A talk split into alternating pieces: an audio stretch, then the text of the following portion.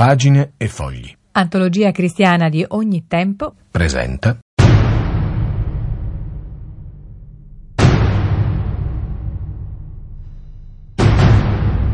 Faccia a faccia improbabili alla Radio Vaticana.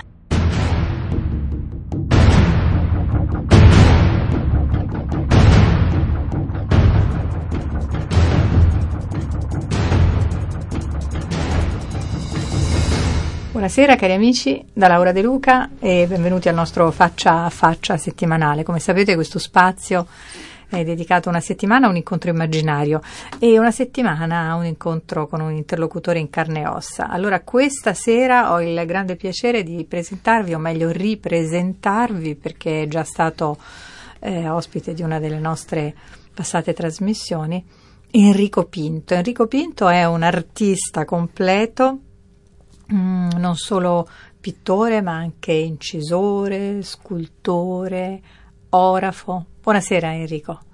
Buonasera a lei e a tutti gli ascoltatori. Allora, intanto appunto completiamo questa presentazione. Sì. Età.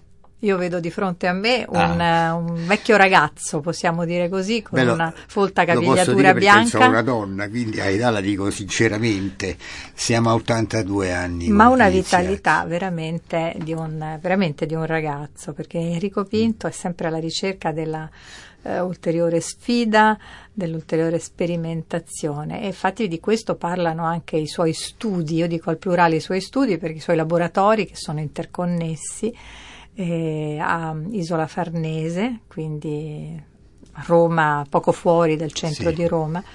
Sono eh, quanti Enrico? 4 5 laboratori interconnessi dove si Sì. praticano arti diverse. Calcografia, ceramica, oreficeria, pittura e poi un altro laboratorio mio è pure l'orto, il giardino. Eh? È Non giusto, è giusto. Forse è per questo che riesco a stare in buona salute. Non a caso il- l'ulteriore laboratorio è l'orto perché l'orto quest'anno, questi ultimi mesi, sta avvicinando Enrico Pinto Eh sì. a Leonardo da Vinci. eh. sì. Una fratellanza non solo in nome delle arti figurative, ma anche appunto adesso capiremo in nome della, insomma, de- de- della botanica. dell'affinità, della botanica, Eh. anzi io penso che questa mia passione sempre per la natura, che poi potrò anche dire com'è che nasce da anni lontani, anche tramite una poesia di Leonardo, è, è stata eh, coltivata per- e ha preso forma e senso proprio culturale proprio anche in questo rapporto con la natura, che non vuole essere naturalistico, però è stato un percorso che mi ha permesso anche di, di entrare nella natura e non rischiare l'astrazione con questo mondo, con il mondo, insomma, in generale.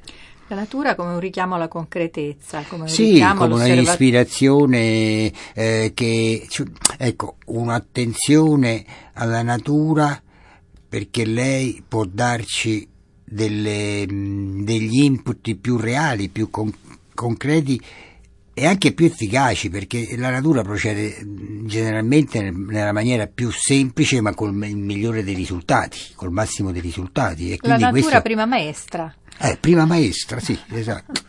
La natura prima maestra, quindi avrete sentito quindi già dalla voce e dai pensieri che sta esprimendo proprio la giovinezza mentale di Enrico Pinto.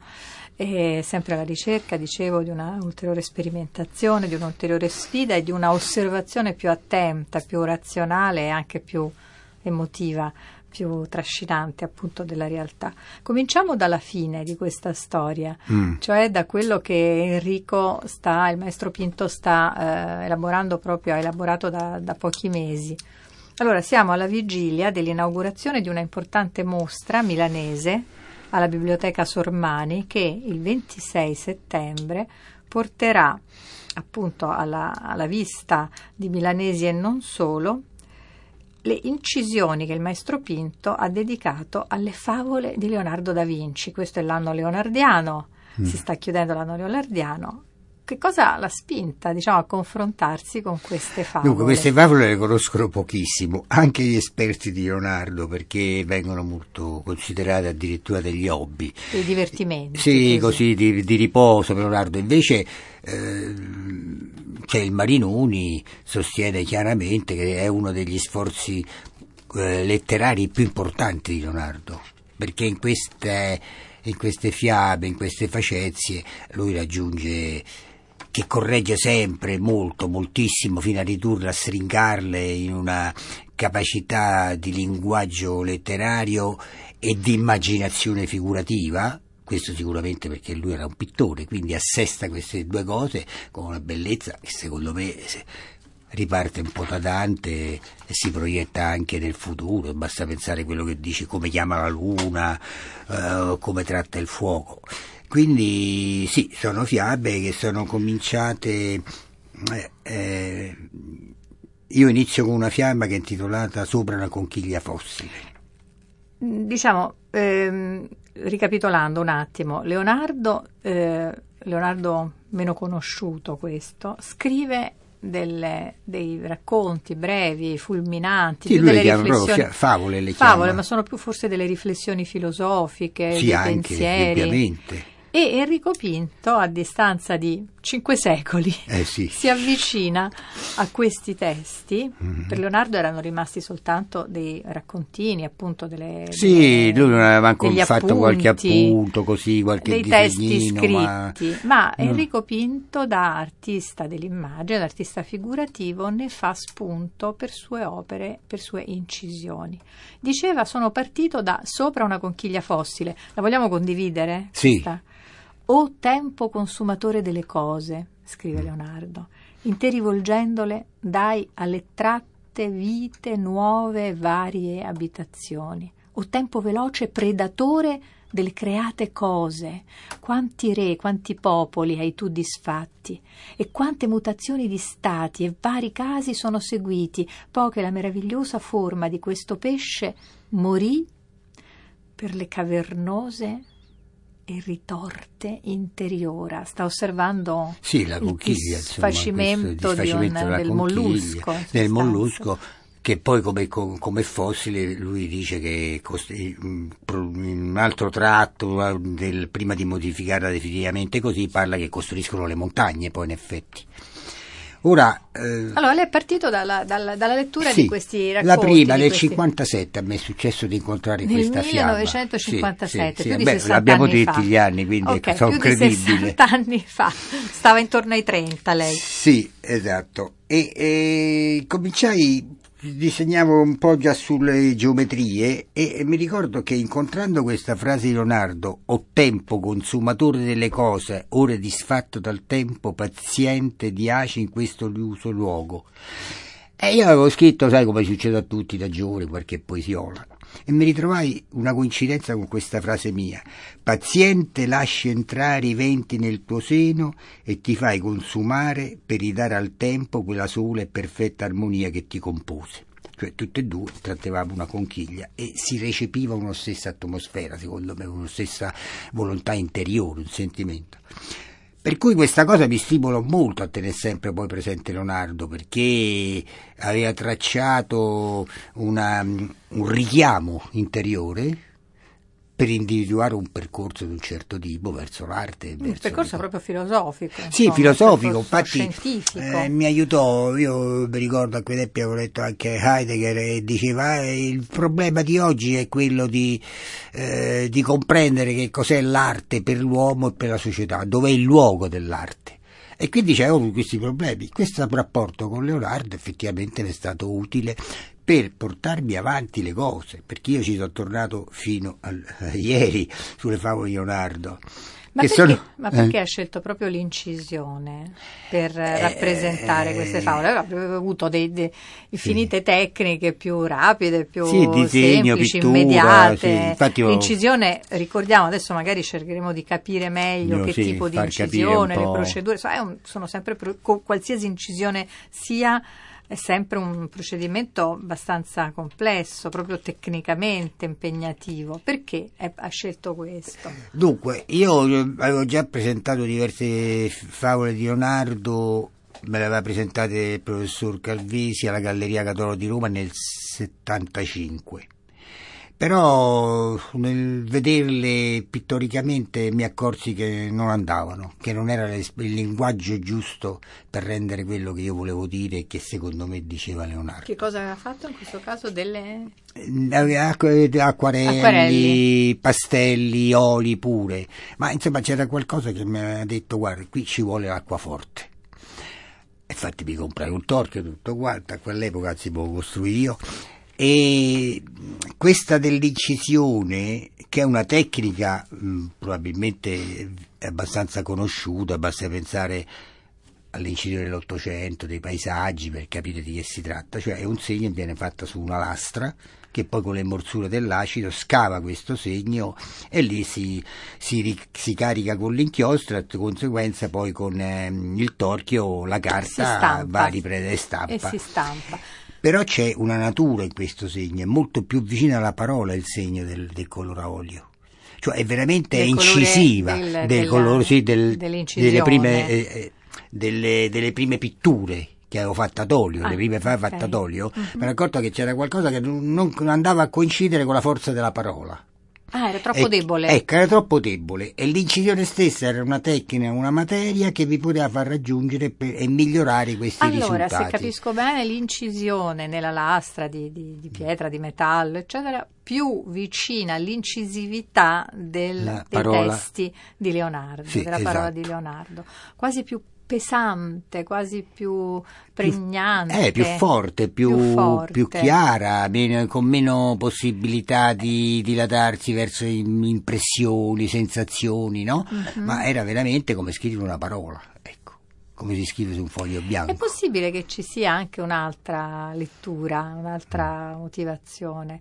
Lei prima ha parlato in apertura di questa provocazione che la natura appunto ci offre, offriva Leonardo, ad- Sì. a- Leonardo ha attinto tantissime mani no, dal mondo naturale, Mm. l'ha osservato minuziosamente, il mondo regno animale, il regno vegetale, l'anatomia umana, sappiamo. Allora, e quindi questa sfida anche no, di entrare proprio nel realismo del- delle cose, è possibile che ehm, anche nel suo caso eh, questa necessità di, di confrontarsi con una materia più dura, più, eh, più concreta, eh, se, se- se è possibile dare una scala, diciamo, nella concretezza. Voglio dire, il segno dell'acquarello sappiamo che è così evanescente, Sì, ambiguo. è, è eccezionale per rappresentare certe cose. Ecco. Ecco. Ogni linguaggio ha la sua specificità. no? Ecco, diciamo. però è sfuggente. La- la- Sì, l'acquaforte, l'incisione comporta... È un marchio che rimane. Ecco, come quando si scrive nero su bianco una cosa, no? una parola. E questo è, è un risultato, poi Mm. sono state complesse perché generalmente le acqueforti si fanno in bianco e nero, io l'ho realizzata a colori su lastra unica, quindi qui sarebbe una cosa complessa per dire anche tecnicamente tecnicamente, molto, molto, sì, molto più complesso. molto.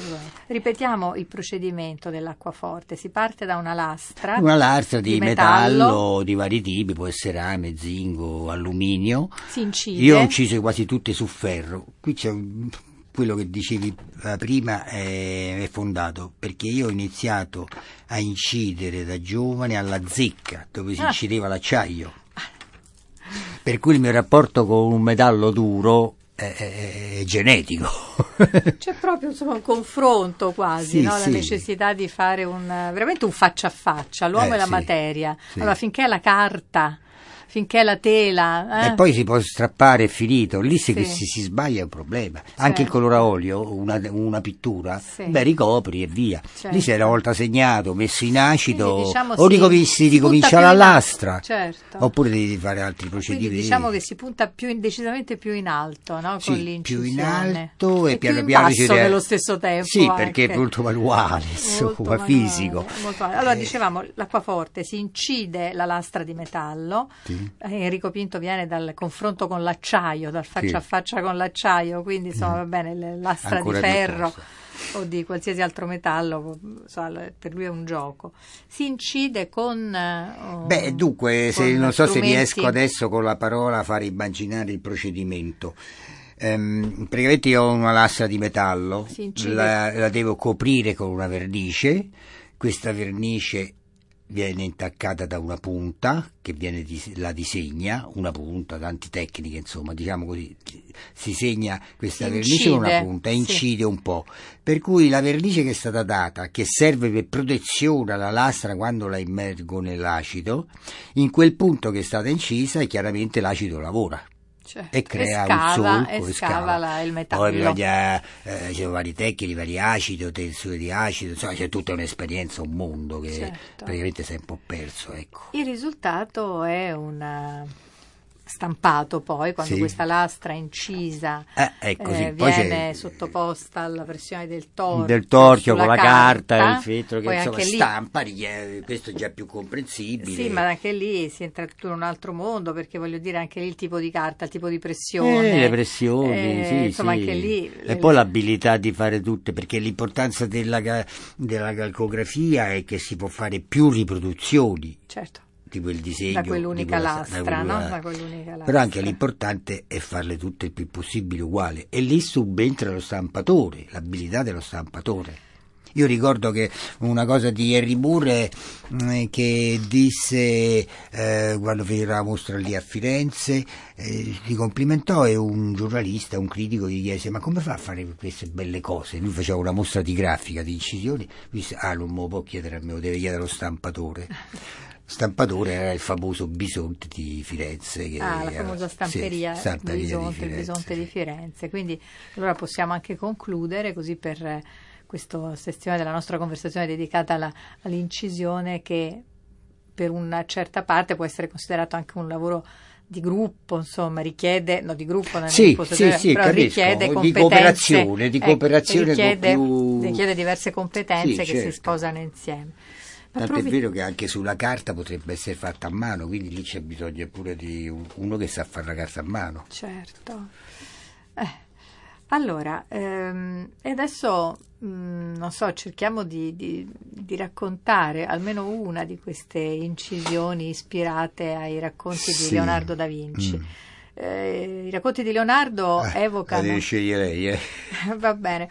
I racconti di Leonardo vagamente potrebbero evocare nei titoli, potrebbero suggerire le favole di Esopo, di Fedro, sì, no? perché beh, a volte certo. ci sono dei riferimenti agli animali. Agli animali molto, molto presi spesso. come esempio, no? Sì. come simbolo di o piante, ecco la vitalba, non istando contenta nella sua siepe, cominciò a passare co' sua rami la comune strada e a piccarsi alla apposita siepe, onde da viandanti poi fu rotta. Sì. Destino terribile di questa sì. vitalba che si azzarda a uscire dalla siepe Beh, poi passa si il mette sempre l'aspetto di morte e di vita. Di vita. C'è sempre una morale, sì, insomma. Ma più che una morale, perché lui ha delle affermazioni, dice la vita eh, si nutre di se stessa quindi la vita uccide la vita per diventare vita e questa, questo dialogo di vita e di morte eh, non è una questione mo- morale, è una questione proprio di riflessione anche scientifica certo. in lui, riflessione filosofica ecco più De- che scientifica. Derivante dall'osservazione scientifica. Dall'osservazione... Ma non sfuggiamo alla sfida di raccontare l'incisione di Enrico Pinto che commenta, no. ispirata appunto a questa mm. sintetica vicenda della vita alba. Allora, io che cosa vi... Intanto è colori sono l'azzurro, l'ocra, sì. il verde. E il verde, un fondo bianco, quasi fondo bianco, bianco, insomma. E c'è, un... c'è, un muro, no? Nell'ocra si rappresenta il muro perché lei vabbè, aveva superato il muro, immagini il muro. E, e niente, quello che voglio esprimere è un'esuberanza, perché è esuberante la vitalba, e nella situazione la drammaticità di questa esuberanza, cioè una esuberanza non controllata poi alla fine casca, viene, viene limitata. Contro, contro sì. il, sì, des, volevo descrivere, c'è un fusto centrale o perlomeno sì. quasi centrale con delle foglie molto carnose. Molto... Sì, in realtà non somigliano molto alla foglia della Vitalba, ma no. a me interessa fare la foglia così e quindi certo. non è che sto sono lì delle a guardare. Fo- chiaro, sì. non, è un, non sono delle come foglie forme più che non altro. sono da, da annuario, da da erboristeria. Erboristico, evidentemente, no. E diciamo che appunto si, sono rappresentate simbolicamente delle foglie belle piene, carnose, rotondeggianti, con questo stacco sul muro ocra e con un roviglio di segni. L'impressione è effettivamente molto dinamica, molto potrei dire molto plastica, no? E veramente riesce difficile accettare che Mm. questo risultato così anche leggiadro, Mm. anche volatile, in, qual- in qualche modo derivi dalla lavorazione di una lastra di fe- ferro, vero? Sì, questa è in- zinco, zinco, Ah, sul zinco, sì. E, a riprova appunto che l'antica arte della- dell'incisione, dell'acquaforte può ottenere, può raggiungere dei risultati insomma veramente di grandissima raffinatezza, di grande leggerezza. Sì, è, è una natura, è un linguaggio suo che se si è- riesce a, a portarlo a punto, a farlo maturare, si distingue, come tutti i linguaggi poi si distinguono, acquarello e cose eccetera, ma c'ha una sua natura affascinante, pensiamo a Dürer, ecco. Dürer per me è più, grande, più bravo come incisore che come pittore.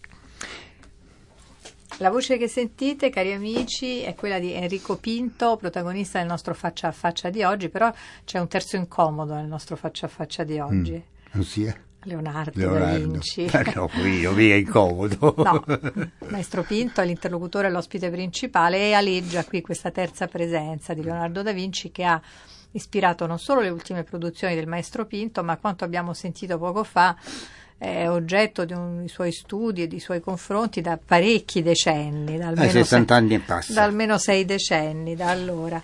E poi spero, siccome ogni volta lo riguardo eh, mi viene voglia di continuare perché è micidiale inesauribile, Leonardo, ormai per me sì, insomma, ho deciso che basta. Basta, Fatta questa, dimenticherà, dimenticherà sì. Leonardo. E, dunque, questo confronto, questo faccia a faccia tra Pinto e Leonardo si va a concretizzare proprio in questi giorni perché proprio il eh, 26 settembre viene inaugurata e durerà un mese la mostra eh, Enrico Pinto sulle favole di Leonardo da Vinci. Incisioni ad acquaforte, mulino e punta secca alla biblioteca Sormani appunto di Milano, dove saranno esposte non solo le, le stampe ma anche le Qualche lastre. lastra per spiegare un po' meglio Il al pubblico e poi espongo 57 lastre, ecco. diciamo che la mia opera completa è ancora più ampia. sulle Le favole di Leonardo sono Sono 17 fiabe che io ho raffigurato, Fiabe, sì. però ogni fiaba potrebbe avere 5-6 stampe che la, che la narrano, quindi arrivano in tutto a 110 opere. e saranno esposte tutte. Beh, non tutte, perché insomma, gli spazi per esporle bene mi hanno fatto limitare un po' la presentazione. Cioè, tutte sono rappresentate, ma non tutte come io le ho rappresentate, magari con 7-8 incisioni. Quindi 17 Dicevamo che mh, Enrico Pinto eh, è uno sperimentatore, è un giovane artista a dispetto della data della- dell'anagrafe, è un giovane perché insomma, con un'energia e con una curiosità continua giornalmente a confrontarsi con le mate- la materia, le materie, con le forme e anche a, a scontrarsi, a mantenere accesi i suoi faccia a faccia anche con pensatori. Ecco, prima ha citato Heidegger, io so che frequenta ordinariamente filosofi critici, anche insomma, con la pratica quotidiana della lettura, appunto dello studio. Dunque, tecniche diverse, più o meno tutte le arti figurative sono rappresentate nei laboratori di Enrico Pinto. E con che cosa hai iniziato però? La giovinezza da che cosa Beh, è? Io ho iniziato con questa incisione alla zecca che era della medaglia, insomma l'arte della medaglia, poi come laboratorio di oreficeria, eh, poi vabbè sono Quindi pieno di- metalli, metalli, nobili sì, proprio con nobili, metalli, col sì, metallo, sì, sì. E poi ho sentito sempre più eh, la necessità di applicarmi anche alla ceramica, in parte, volutariamente, appunto all'incisione e anche al- a qualche altra attività, perché è stato una necessità, forse anche mia naturale, dato il- la sensibilità che ho per certe operazioni, per distinguere e individuare meglio le specificità dei linguaggi. Questo è il punto sul quale bisogna interessare a queste cose. Davanti a un'omologazione dove un gioiello somiglia a un interruttore, dove tutto quanto è stato abbastanza appiattito nella manierismo dei linguaggi, io il recupero l'ho, spero di averlo fatto, proprio entrando nell'animo di queste realtà. Ora, mi è venuto in mente giovane dei più giovani artisti. Di primo Allo- pelo. Sì, e allora, no, perché è successo mi hanno invitato alla Biennale Internazionale di Cremona, che si apre anche questa il prossimo mese, e sono inserito in nuovi approdi. Ah. Allora io ho detto, forse hanno sbagliato, 81 anni con 18, devono aver fatto qualche errore questa gente. Vabbè, sappiamo che l'anagrafe insomma, ha un, un'importanza sì, relativa, sì, no. evidentemente. Va bene, quindi diciamo l'impronta, come aveva già detto, è quindi con, con, i metalli, più o meno nobili, insomma, quindi con materiali piuttosto, dicevamo, impegnativi. Beh, Poi sì, però, bisogna. Sì? Poi però appunto nel corso degli anni non si è fermato lì, ma... No, diciamo, subito, verso i 22 anni, eh, 18 anni, io lavoravo in questo laboratorio di oreficeria importante, ma senza che si realizzavano i gioielli di Afro, di artisti, di Cottuso, di Capogrossi, di Fontana, per cui mi sono immesso in un mondo che mi faceva sfociare per forza in, in un'altra visione dell'oreficeria altra. In più frequentavo abbastanza Afro, lo studio, insomma questo è stato il passaggio alla pittura. Ecco. E in questo passaggio eh, l'alleggerimento del mm. materiale mm. di confronto, eh. diciamo, che cosa ha comportato? Cioè si è trovato facilitato tutto sommato un senso di leggerezza, di libertà, di eh, di spontaneità, eh, no, oppure questa... questo ha richiesto uno studio diverso? Sì, insomma. sì, questa è un'osservazione giusta perché io ho provato, adesso mi viene in mente adesso che mi viene fatta questa osservazione, ma ho trovato disagio a passare da una eh, manualità sempre costruttiva come essere un gioiello, un metallo, più da officina, a, a un pe- affine al sì, lavoro sì, dell'operaio, insomma, diciamo, certo, no? più, più manuale alla pittura, al pennello. Infatti ho cominciato con i pastelli perché era già più, più un gesto materici, sì, diciamo. più materici, più legati al gesto e poi mano a mano va bene, insomma, lì poi io tra l'altro diciamo dal 60 dal 1960 ad oggi ho sempre frequentato fondamentalmente la pittura quando non faccio né oreficeria né incisione.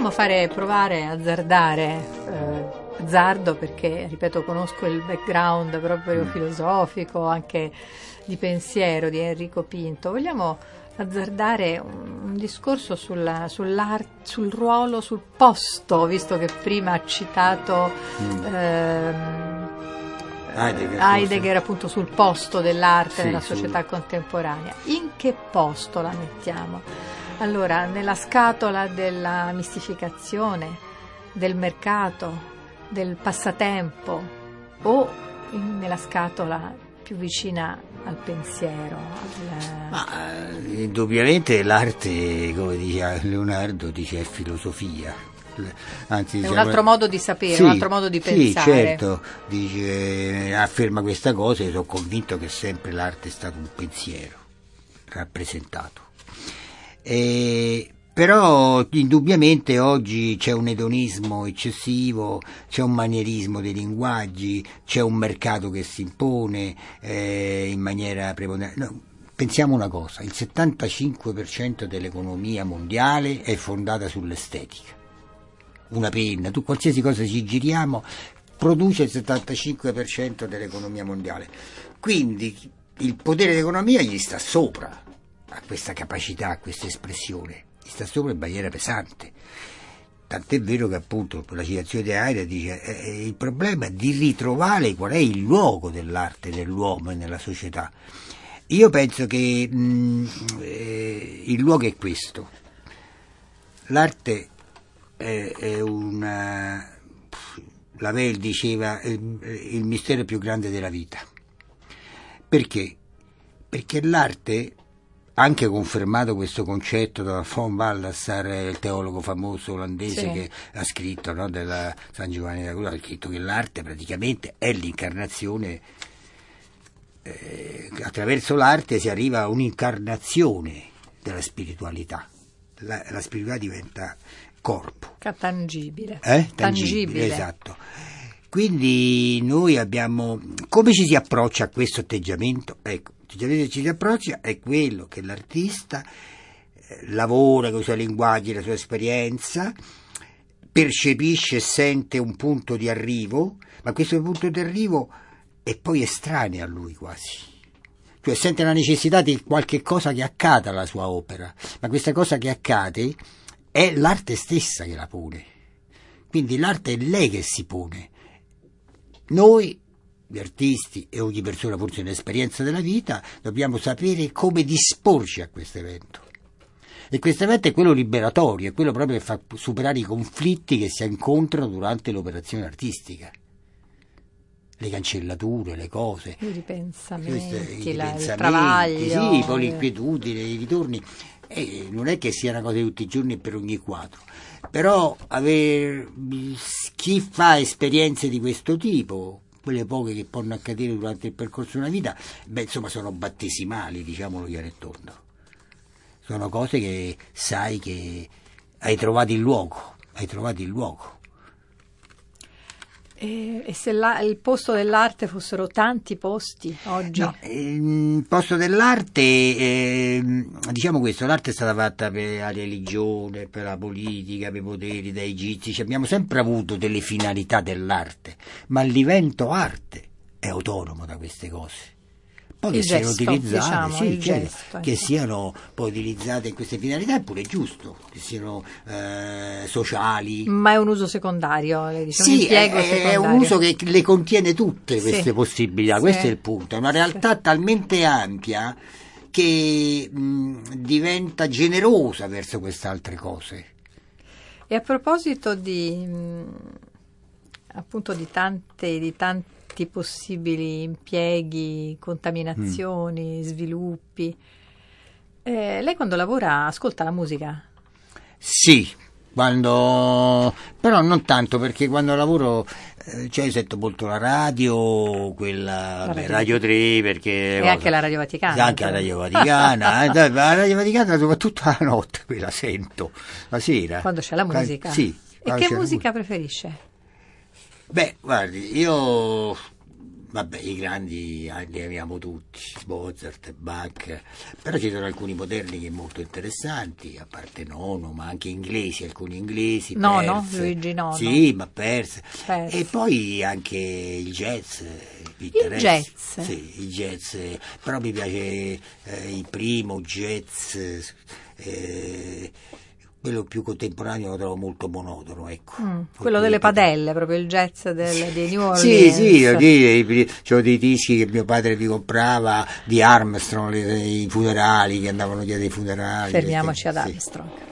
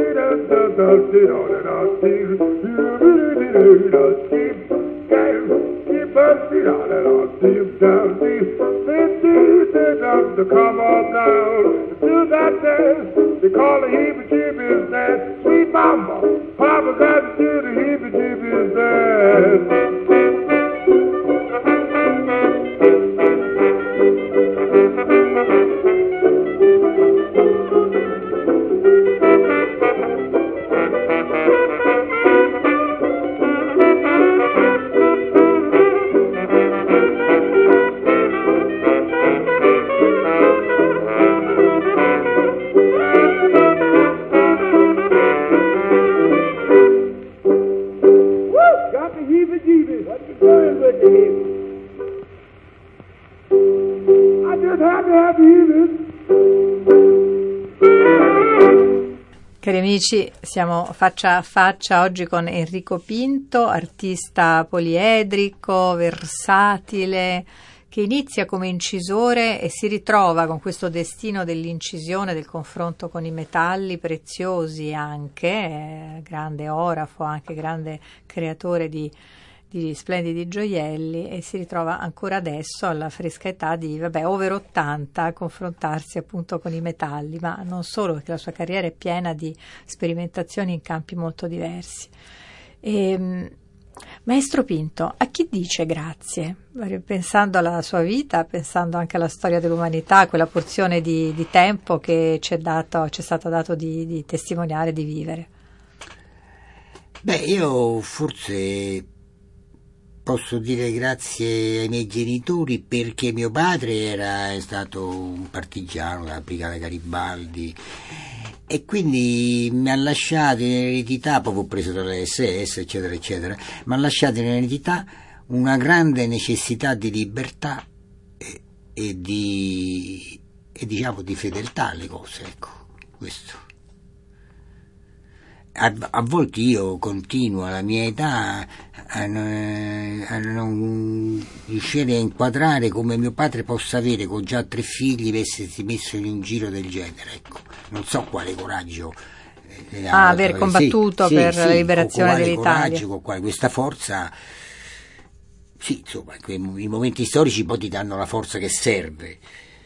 Però io lo devo perché ho cercato di mettere la mia forza nell'applicazione dell'arte. Cioè la stessa fedeltà, lo Sì, stesso la stessa coraggio. coraggio, lo stesso rischio, eh, no, la stessa non lo so, perché io ho potuto la traccia sperimentare quella, questa, sì, la ma la traccia. traccia era quella, quindi quella di mio padre e di mia madre pure, ma non è per paternalismo, per filialismo che dico questo, è perché c'è stata un'impronta, ecco, determinante. Da frequentatore delle immagini, da facitore Mm. di immagini, ehm, c'è una, eh, un, un oggetto sul quale preferibilmente si posano i suoi occhi la sera prima di addormentarsi? Prima di chiudere gli occhi, che cosa guarda? Eh, mi guardo il quadro, il lavoro che ho fatto durante il giorno. Se lo porta in camera da poi- letto? No, non no, ce l'ho bene, lo studio ce l'ho vicino. E me lo porto, me lo guardo, perché poi succede qualche volta la notte che mi sveglio o me lo sogno. Addirittura, Sì, mi addirittura. succede. I primi tempi succedeva molto più spesso che io riuscivo a sognare a colori, cosa che non so se succede a tutti, e mi, mi trovavo a capire cosa devo fare il giorno dopo. Vedevo proprio il quadro già come se dovevo portarlo avanti. Ispirazione notturna, Sì, ispirazione sì, questo, onirica. e poi altre cose, vabbè, poi c'ho la luna, c'ho il giardino, dipende un po' il tramonti, c'ho la fortuna di vedere molti tramonti come il piccolo principe, c'ho la casa disposta in maniera che vedo le albe e i tramonti. Ah, dovunque si Capito? gira, Sì, insomma, sì. può Lui ne vedeva, che- il piccolo principe aveva 43, no? spostava la sedia nella sua asteroide e, e si vantava che poteva vedere 43 tramonti al giorno. Io ne vedo solo 7-8, ma vale la pena. Vale la pena. Ne ritroveremo sicuramente traccia nelle opere di Sì, Enrico beh, l'ho fatti, eh, l'ho tentati già pure in pittura, ecco, quello in pittura già è più, più opportuno, la tecnica, opportuno, tecnica. opportuno, una Sì. tecnica più leggera, Beh, sì, più, impressionistica. più più- anche più veloce per rendere veloce. certe cose, e poi anche se sbagli correggi facilmente. Una tela si può sempre ricoprire, dai, rimbiancata. Mentre invece i pensieri di Leonardo sono incisivi e meritano incisioni. Incisioni. Come appunto in questa bellissima serie delle incisioni ad acquaforte sulle favole di Leonardo da Vinci, ripeto ancora una volta amici, in chiusura sono ehm, esposte dal 26 settembre al 26 ottobre alla Biblioteca Sormani a Milano e poi il maestro ha promesso che organizzerà a Roma, anche sì, a a Roma, Roma, insomma sì, anche sì. altrove. Eh, spero, vengo. ecco, questo è l'evento un po' dell'anno leonardiano, ma insomma continueremo a- ad ammirare queste opere. Ringrazio molto cordialmente Enrico Eh, Pinto grazie a lei, grazie agli ascoltatori. e buon lavoro. Eh, grazie. Cari amici, era il nostro faccia a faccia di oggi. Tra sette giorni ne viviamo un altro. Ciao.